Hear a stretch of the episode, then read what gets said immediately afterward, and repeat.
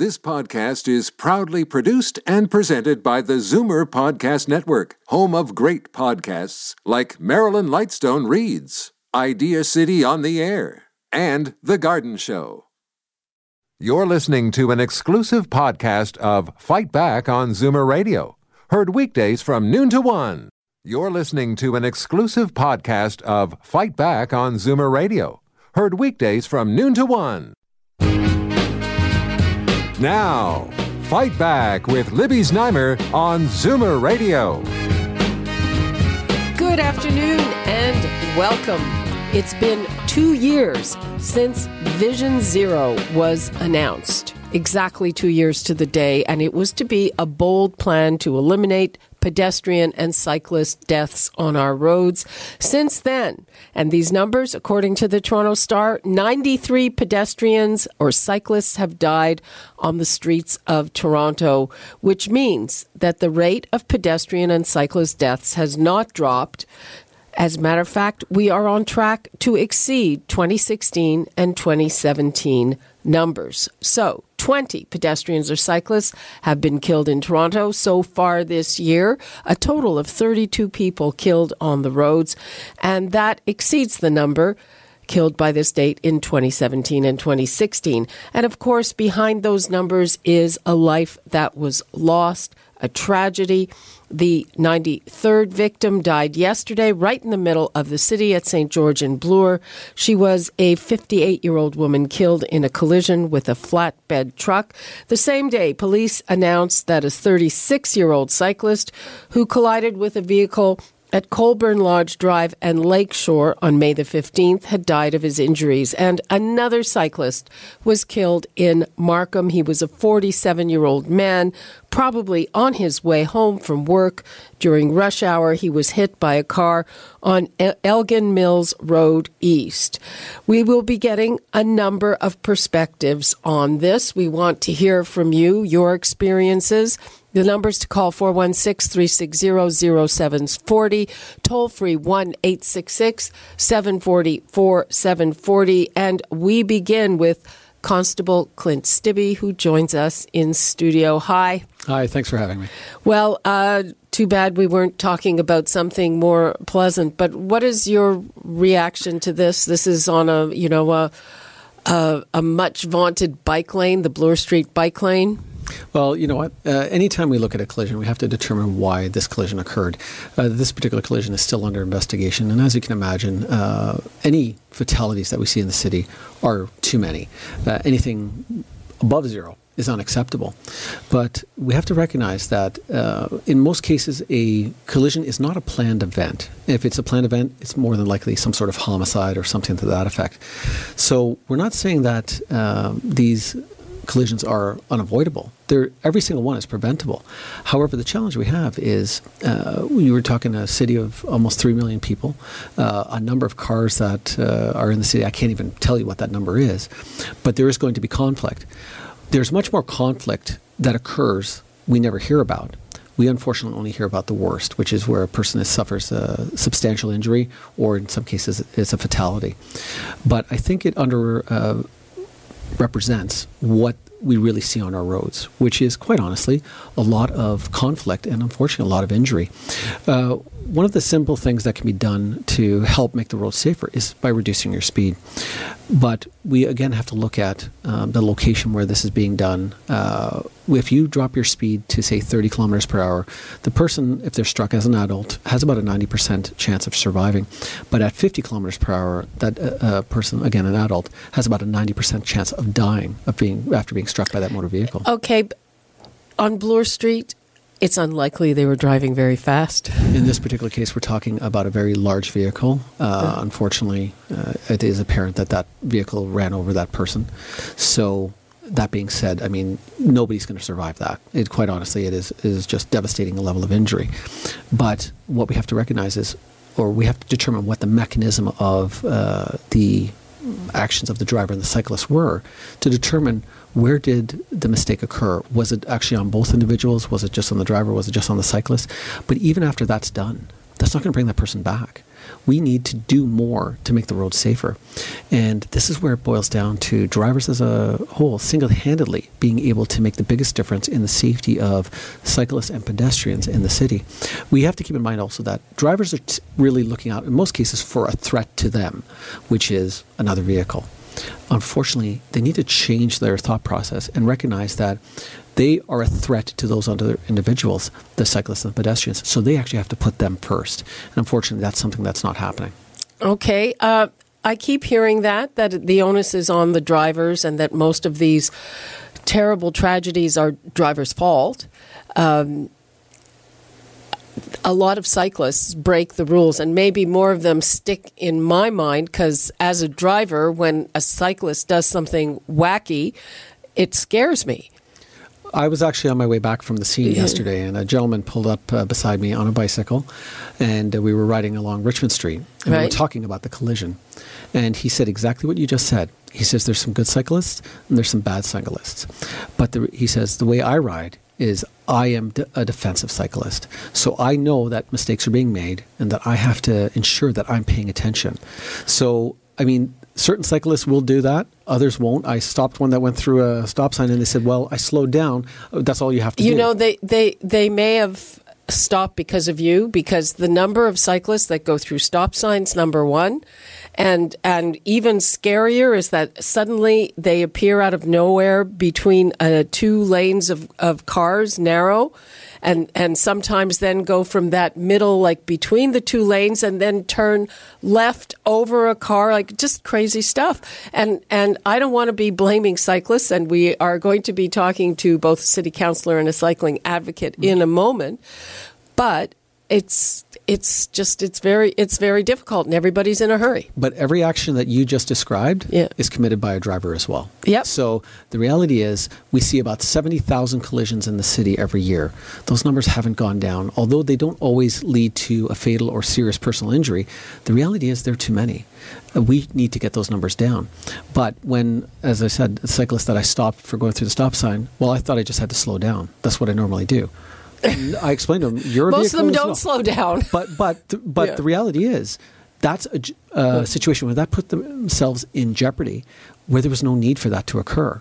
So again, you also have to take responsibility for your actions, regardless of the mode of transportation that you're using, whether it's active transportation as a cyclist or a pedestrian, or as a driver needing to take that second look and be aware of what's happening around you. Okay, our, our, our, our lines are piling up, and I will get to you, callers, but first I want to bring in Councillor Paula Fletcher from Ward 30 and Albert Cole, who is a road safety advocate. Welcome to both of you. Thanks for joining us. Thanks, Thanks Libby. Michelle. Um, um, Michelle is our producer. Thanks to Michelle as well. Uh, Councillor Fletcher, uh, on May 24th at the last council meeting, you did bring in uh, some motions to streamline the process for traffic calming. Do you think that will improve things? I hope that will improve things. Uh, uh, Torontonians on local streets, they're hungry for traffic calming. But I was met with uh, a real uh, fight back from a whole number of counselors that um, don't think that should move faster. So I'm quite concerned about that.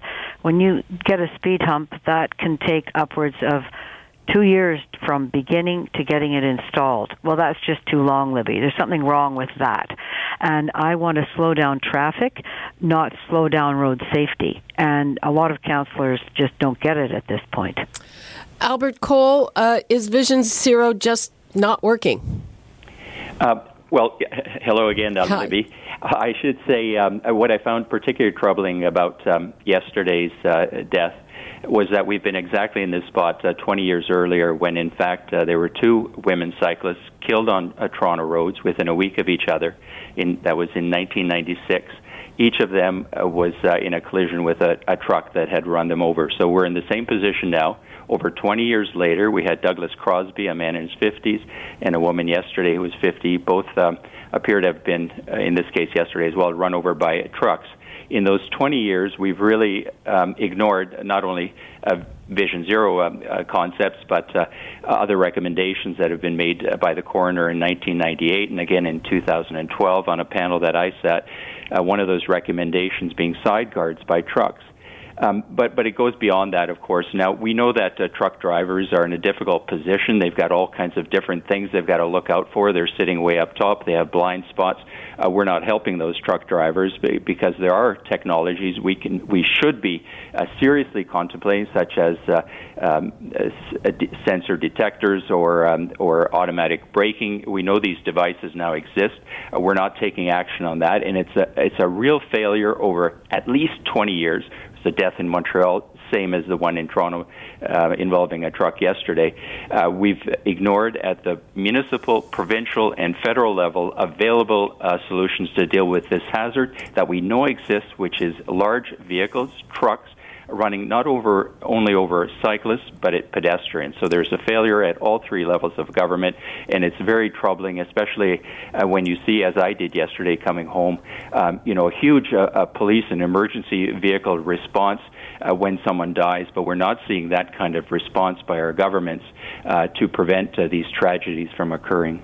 Uh, Paula, should we restrict large vehicles on on local streets, small, you know, narrow local streets, or a slow moving street uh, like Bloor Street?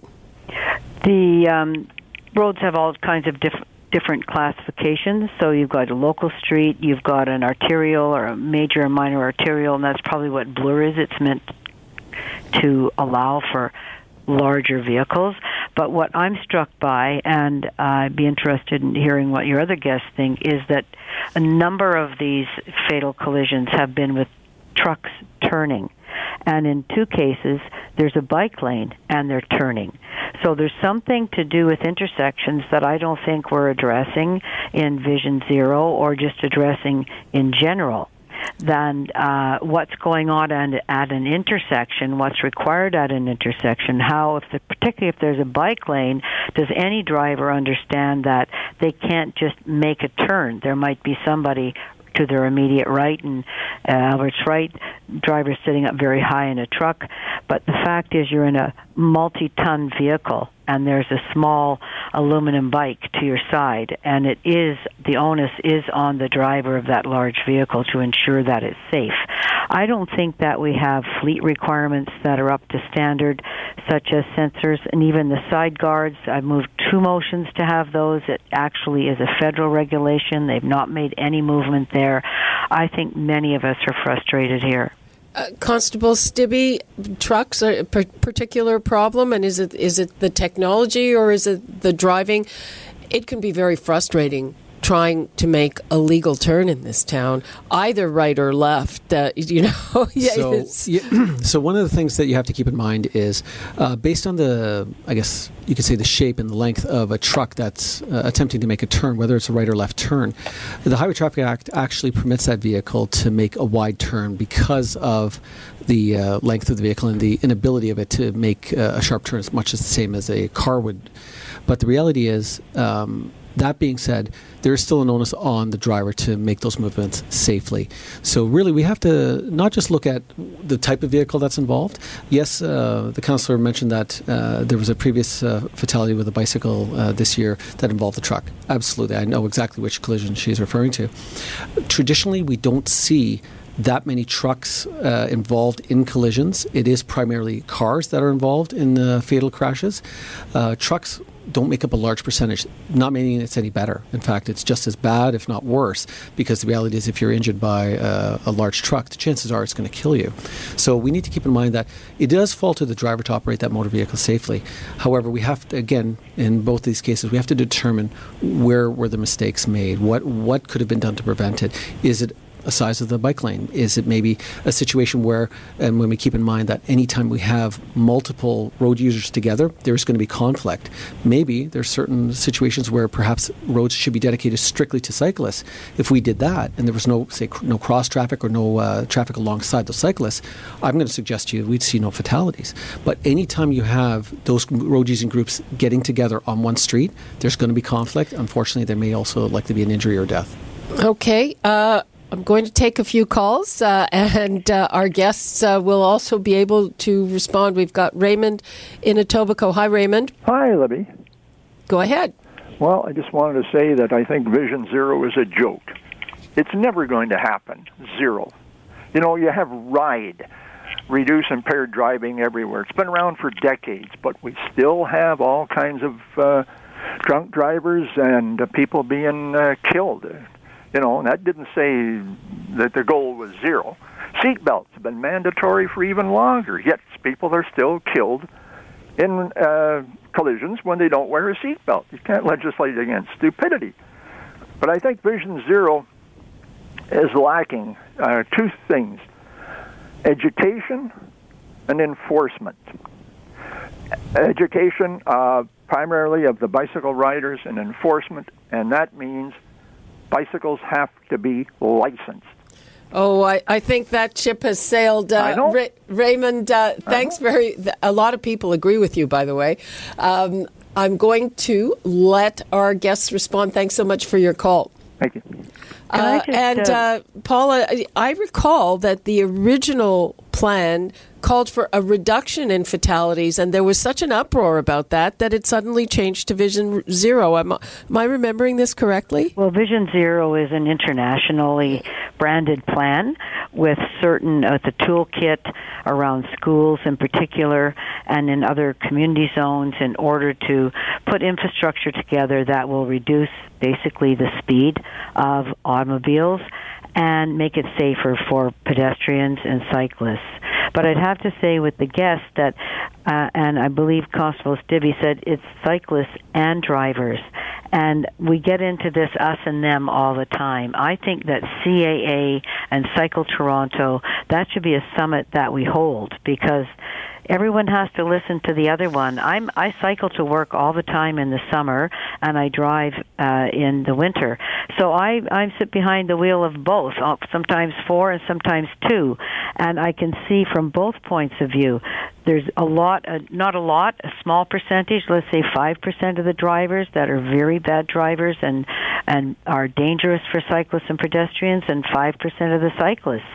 So how do we get to the five percent, and how do we tell the 95% that are driving well, whether they're driving their bike or their car, that they're doing a good job, and thank you for having a safe drive to your destination and keeping everybody safe while you're behind the, the wheel of uh, four or two wheels.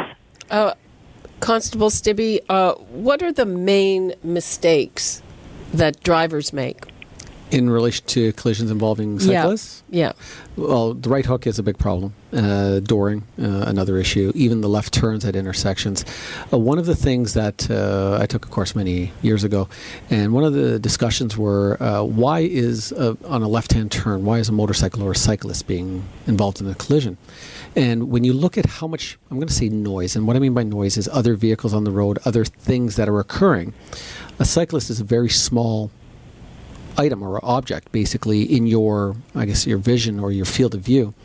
So what's the thing that you'll be drawn to? The large five ton that's coming at you or the small cyclist that's maybe beside the five ton?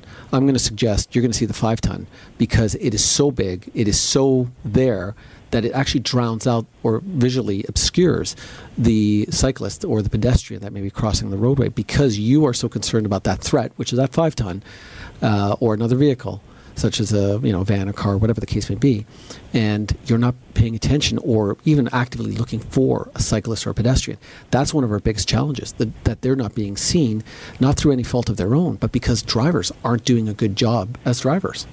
Okay, uh, let's hear from uh, Fernando. And uh, Fernando uh, thinks that cyclists are at fault, right, Fernando? Well, I don't think that they are at fault completely. I think that looking at it fairly, um, both parties should have somewhat of an aware, uh, you know, like an awareness, uh, specifically for uh, drivers of uh, you know, cars. They should definitely look at their rear view mirror when they're op- opening a door. I will admit that, but I would like to address specifically right-hand turns. And we know what the rules of the road are. If you come, if I come to an intersection and I'm there first I'm making a right hand turn. the cyclist behind me has to wait until I make that right hand turn because because it it is in my favor to make that right hand turn. They should be stopping. They are behind me. If we just allow them just to uh, graze by, now they are with pedestrian traffic, and that's going to cause that's going to cause injuries to people that are crossing the street. So I think that that's the first thing that should be addressed. If you're a cyclist and you're in a bike lane and there's a car about to make a right hand turn, it's up to you to, to stay behind that car until that car makes the right hand turn. I, I've seen I, I've I, I've seen cyclists go flying off off off their bikes and then get up and start yelling at the driver like it's their fault. I'm sorry if those if those are the rules that that have been set out that the cyclist has you know, the right of way. Whoever's making these rules is out of their minds. And I just want to add one last thing, if I may. Uh, Whoever put bike lanes on Woodbine Avenue is out of their minds. Okay, there's no, Fernando. There's no cyclists on Woodbine. They need to be taken out. They're holding back traffic. People want to get home. Okay, thanks, Fernando. I'm going to call on Albert. Um, it it can be frustrating when you're trying to make a right hand turn and you you've been there for a while and you're looking both ways and you're ready to go and suddenly a cyclist behind you puts on speed in a big way and you can't go. So uh, I can see why it frustrates people but what do you think of what Fernando had to say there Albert? Well, well number one um, we are traffic and number two um, I think we've got to change our attitudes uh, if we're going to solve this problem. And the first change in attitude is that we're all entitled to be safe on the roads, whether we're pedestrians, cyclists, or motorists. Uh, there is some confusion at intersections now because, of course, depending upon the markings, uh, that there are different rights. So, for for example, now with a bike lane that doesn't have a broken uh, line along the um, intersection, uh, the uh, motorist does have to wait for the cyclist as if he's uh, passing, he or she is passing a, a passing across another lane. I think the um, uh, so, so the foundation of Vision Zero, and this is really what the discussion we're having is, um, we know that people are going to make mistakes, whether they're um, motorists or cyclists or pedestrians. So the whole impetus of Vision Zero is the acknowledgement that people will make those mistakes, and to design a system uh, that uh, integrates uh, into the thinking of those mistakes so that we don't have tragedies, so that we can reduce road deaths, as has been already uh, done um, much more aggressively in places like New York and in European cities. Uh, so, so, integrating into our uh, planning uh, that people will make mistakes prevents the kinds of tragedies that we're always all trying to avoid. So, so whether or not you know a driver is saying, "Well, well, I don't like cyclists," well, well, that cyclist might well be uh, someone that you know and that you love. Uh, so, so, this uh, sort of division as between the three groups is uh, is a very short-sighted. And the first thing that we can do is is our change our attitude to start uh, working towards making the roads safe for all of us. Okay, uh, we have to take a break. Everybody, please hold on. This is a fascinating conversation. We are going to get to more from Paula Fletcher, Albert Cole, Constable Clint Stibbe, and our callers when we return right after this. You're listening to an exclusive podcast of Fight Back on Zoomer Radio, heard weekdays from noon to one. Fight Back with Libby Znaimer on Zoomer Radio. Okay, we are back with our discussion about the rules of the road, cyclists, drivers, Vision Zero. And uh, I'm going to call on Constable Stibbe first because you're saying that there are so many different ways to make a right turn that it's easy to make a mistake. It's easy to make a mistake if you're not informed and or paying attention to what's happening. I can use Richmond as an example. Uh, Richmond at John, uh, the planters go right up to the edge of the uh, the corner of the intersection, and it's a solid white line. So an individual trying to make a right hand turn can't make that turn unless it's safe to do so, and has to be ensured that they're not blocking a cyclist as they're coming through.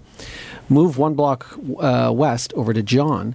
At John, the um, there's a broken line goes back about 20 meters. So what that is is uh, cars are allowed to enter into the bike lane, pinch the curb, and any cyclists that are approaching from behind are naturally supposed to move to the left and not go along the inside of the vehicle. The driver has to make that lane change properly and safely, not cutting off a bike. But once they're in position, naturally they should be now going around the left side of that car and continue on their way unobstructed. But do the Do, is that what the bikes do? Uh, no, some still try to go along the inside edge. If you're not right up against the curb, that the cyclist doesn't have the option to go down the right side, then they'll go around the left. But the reality is, I did it as actually part of an information session, and I had a cyclist tell me I was doing it wrong. The reality is, no, he didn't understand the proper way to use that section of the bike lane. Now you move over to Peter Street, um, Peter in Richmond. It's a solid line right up to the intersection. It's on a curve. Uh, there's no planters. So now, how do you make that right turn? Well, you're you must really treat it the same as it was at Duncan, which is you have to wait until it's safe to make the turn and you're not interfering with either pedestrian or cyclist traffic. So again, that's all the marked intersections. Then you have the ones that are unmarked and where an individual is making a right turn but ending up in the left lane. So this is driver error, but I think it boils down to education of both groups to do it properly. And the reality is, when I'm arguing with a cyclist at the roadside saying that, in fact, they don't understand what these dashed lines mean, they're shocked when I explain it. And they're like, I didn't know that. I'm not saying everyone's like that. Some are aware, some are not. The problem is, the ones that are unaware are needlessly putting themselves at risk. The drivers that are unaware are needlessly, needlessly putting cyclists at risk. Okay, so what kind of education should the city be putting in here, Paula? I think that what uh, Constables just said is so important because a solid line means one thing to a driver, a broken line means another thing, and I'm not sure that everyone who's a cyclist is aware, and I'm not sure even everyone who's a driver is aware that when there's a solid line, you can't turn in front of that cyclist because we heard one of your callers say that they they could. So that is a pinch point, and I'm talking about intersections being a spot of great conflict between cyclists and drivers, and quite possibly between pedestrians and car drivers. So, for education reasons, I think that's a really big one. And as we go through Vision Zero and we're talking about what we're learning, uh, this is big thing that we're learning. The other thing that we don't have is kind of a standard bike lane design for the city. So, my Dundas bike lane that was put in by Jack Layton in 2002, this is 16 years later, and when I look at um, Richmond or I look at Shuter Street, I see that the painting, the design has a far higher standard than Dundas. And this is a problem. We need to have something that's consistent for everybody, for cyclists and for drivers, that everybody knows what they are, everybody understands the rules, we know what green paint means, and that we think bike lanes are a good thing because when you're in a bike lane, you're going to have a better chance of being safe except as we've seen when you get to an intersection. Okay, I'm going to go to Mike in Mississauga. I think you have some sensible suggestions there about um, making turns a little safer. Hi, Mike. Hi, thanks for taking my call. Beautiful day today. It's yes. sunny where I am in Mississauga. And great for people to be out on their bikes. I really admire the boldness of, of, of the of the bicycles uh, users that actually travel the, uh, the, the busy streets of downtown Toronto. Uh, I don't know if I'd have the guts to do that, but uh, I certainly wouldn't. I've got three uh, three quick points. We have to um, you know instill upon the bike rider that they have to take responsibility for their own safety. They have to be aware of what's going on around them, and maybe we should kind of make it a semi-mandatory that bike riders, for example, have a side view mirror on their bikes because we can see what's going on in front of us and maybe to the sides, but we don't know what's going on behind us. Um, yeah, and what about what what about the idea of a, a light? Light on a bike? Well, I think it's a law. You have to have lights on your bike. Yeah, only at yeah. night. Only at night. A half hour before sunset and a half hour before sunrise. But uh, another thing I think is important is that uh, we have to also uh, um, educate the car drivers that the bicycle uh, drivers are not their enemy. Imagine if all the bicycle uh, uh, riders actually drove cars. It would make the, the, the traffic even worse we That's have to true. coexist. Good point. Absolutely. And you know what? The city of Toronto is moving towards the active transportation model. The idea is the way to get around downtown, given in five years, will be by bike. It will not be by car. The traffic volumes in the downtown core are getting higher and higher. Uh, costs for uh, delays are going up. The reality is, cars are going to become essentially a dinosaur eventually. We'll still have some people that come in with them, but the reality is, you know, my mother-in-law was coming downtown. I told her, take the train. Why would you want to drive downtown? Because you're going to be stuck in rush hour traffic. It's going to be delays, hours of your time she was thankful that I gave her that suggestion, but she walked to her appointment. The reality is that is the way the downtown core is developing. Most people now that uh, live downtown, and I'm not going to say that most, that'd be a, a, a predisposing a lot of people to a certain situation, but There are individuals that live downtown that do not own a license, do not own a car. They may have a parking spot, but they never use it. My brother-in-law is one of them. So it's uh, it's a situation where the needs are changing. He can rent it out. That's exactly it. But the needs are changing uh, for the individuals that live downtown, and their needs don't necessarily include a car. Okay, David in Toronto. Hi, David. Hi, how are you? Fine. How are you? Not too bad, thank you. Well, I got just a couple of quick comments. Uh, but when it comes to safety, if uh, you're not part of the solution, you're part of the problem. You know, that's from my generation, and, and it's so true. And you had some callers talk about right-hand turns, and uh, you know, I can give you examples uh, down Lakeshore going westbound from Leslie. If you want to go uh, north on Logan or Booth, I mean, there's cyclist lanes there, but uh, you know, no one slows down. Only onus seems like it's on the person driving the the vehicle. Uh, you know, they should put like like in Hawaii, they uh, they have a blue stop sign for pedestrians and cyclists. And one of the counselors mentioned something about. Oh, that's know, all we need. tank. Another color of stop sign. I don't think Yeah. that's a good idea. Yeah. Well, they do it in Hawaii. It's done elsewhere because I'm sure I'm going to go on a limb here. Nobody wants to be involved in an accident, and when you're turning right, you can't see people coming up behind you, and that and that's the problem. That's why in the Highway Traffic Act, if and Constable Stibbe there, I'm sure he knows it better than I. But if I'm turning right, I turn from the right hand lane. Now, because of the infrastructure issues here in Toronto, now they put a lane on the right hand side. So I'm kind of like turning right from the middle lane, and I don't want to be involved in an accident, but I can't see them because I have blind spots. That's why you turn right from the right hand lane. So everyone needs to take responsibility for their safety, and uh, until they do, you're going to continue to have accidents all the time. Okay, that's uh, good advice, I think. Uh, David, uh, Albert, do you want to react to that? Well, uh, you know, for for um, a hundred years, we've been telling people to uh, be more careful, but uh, we've also had in Canada 300,000 deaths on our roads since that time. So, so that's why this Vision Zero is such an important uh, new step. It's a recognition that people are going to make mistakes, and not deny that, and not not blame them when they do, but instead uh, say that uh, let's design a system where people um, where people are safe, and that means uh, to uh, Constable Stibbe's point. Now we've created all kinds of uh, new confusion at intersections. Well, if the safe thing and the right thing to do is not the obvious thing, then we're making a mistake. So, so we need to revisit this issue of having broken lines at intersections where where trucks or cars can merge into the bike lane, or having ones that are that are solid lines, because that's creating a new uh, confusion to the system. But the first thing, as I said, and uh, and that's why I'm you know frustrated with some of the attitude of of the callers that you know we've got to get past this idea that. Uh, um, some of us are, different from others in terms of wanting safety on the roads. Uh, and Constable Stibbe also mentioned, I mean, in Toronto, the old city of Toronto and East York now, 70% of commuters are non-motorists.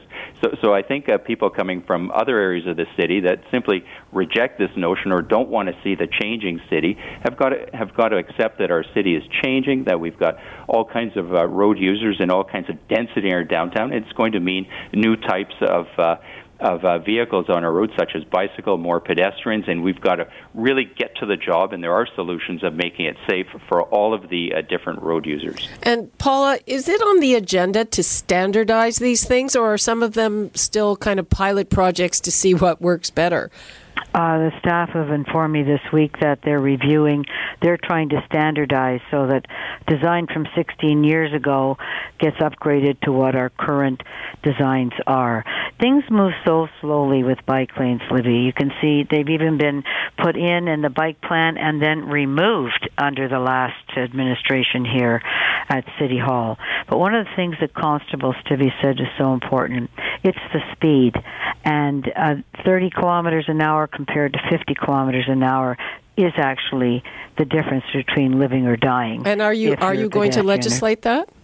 Well, we are in these new community safety zones that we're going to be approving at council, which is all around schools that will automatically lower the speed limits to 30 for almost uh, for 754 meters um, from the school, so that cars entering the zone uh, will have lower speed limit, and then there will be the opportunity to have double the fines if you're speeding there, and that's where also red light cameras could go, can go in. So our number one focus is school children and um, keeping school zones safe and moving out from there, of course, cycling. How can cyclists be safe? Libby, it took me eight years to get a safe crossing uh, from the viaduct onto the Royal Drive, which is going off the viaduct when you're going east to get onto the Don Valley. So now there's a button the students can press because there's 2,000 of them that cross that every wow. day. Yep. So that's how low and it's very slow to get things done. I want to slow down traffic and make our safety planning and our Vision Zero go faster. Okay, and uh, I, we're about to wrap things up, though we will take a few more calls. Uh, Constable Stibbe, what would you like to leave us with? Well, you know what? I want to point out one thing. Uh, I was in Montreal uh, recently, and uh, they actually have separated by curbstones uh, bike lanes. I still saw a lot of conflict. And where did I see the conflict? At the intersections. So, intersections in the end are the, really killing people. And this is what we need to focus our energies on, whether it's a redesign of the intersection, moving, uh, let's say, using, I'll use Richmond as an example, turn Richmond into a main uh, commuting area for cyclists in and out of the downtown core, and then traffic on all the other roads. That way they're not crossing or they're not competing for that space. Once you take out the, uh, the conflict, you save lives. But the reality is that kind of change would be massive. And again, it would be it would result in major engineering changes, uh, law changes, and I mean, it would be tremendous. But would it save lives? Yeah, it probably would. Once we separate our road users, we save lives. Okay. No, you have to go. Thank you so much for being with us. Uh, I am going to be able to take uh, William in Toronto. Hi, William. Hi. Uh, I'm going to go quickly now. Uh, bike lanes are, are very good for me because I can get downtown uh, fast and I feel safe in them. And if you weren't there, I wouldn't be riding my bicycle. Um, now, for as far as uh, right-hand turns go, some uh, drivers speed up and, and cut me off on the bike lane, and then then uh, so they can make their right-hand turn. And uh, they, they just cut me off too close. And sometimes a bus, a TTC bus, will do that and uh, they'll cut me speed up, cut me off, and stop right in front of me on the bike lane. So I just stop and go on the sidewalk, and uh, or or wait till they go around. So uh, the onus, uh, the way to solve all of these problems is to uh, uh, pass a law where the driver is automatically guilty until he proves himself innocent uh, if he's involved in a.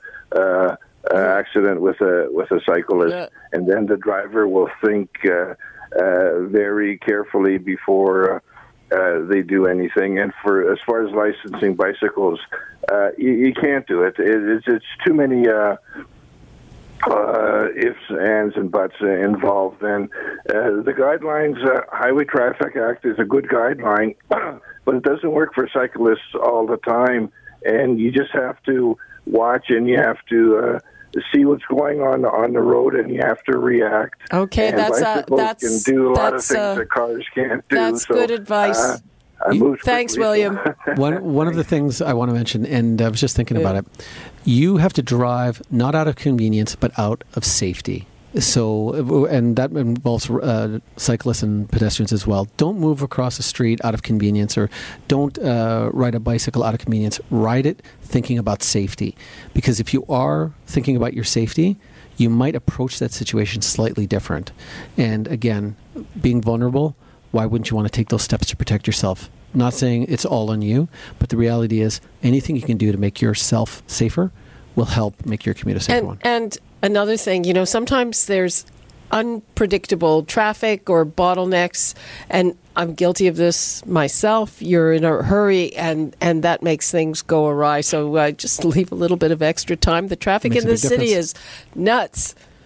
And uh, basically, that is all the time we have for this segment. I would like to say goodbye and thank you to Albert Koehl, lawyer and bike activist, Paula Fletcher, city councillor, Ward 30, and Constable Clint Stibbe. Thank you so much. Thank you. Thank you. Thank you.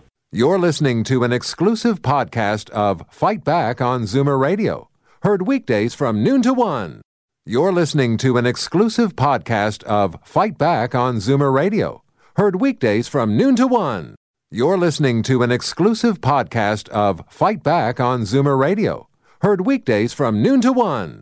You're listening to an exclusive podcast of Fight Back on Zoomer Radio, heard weekdays from noon to one. This podcast is proudly produced and presented by the Zoomer Podcast Network, home of great podcasts like Marilyn Lightstone Reads, Idea City on the Air, and The Garden Show.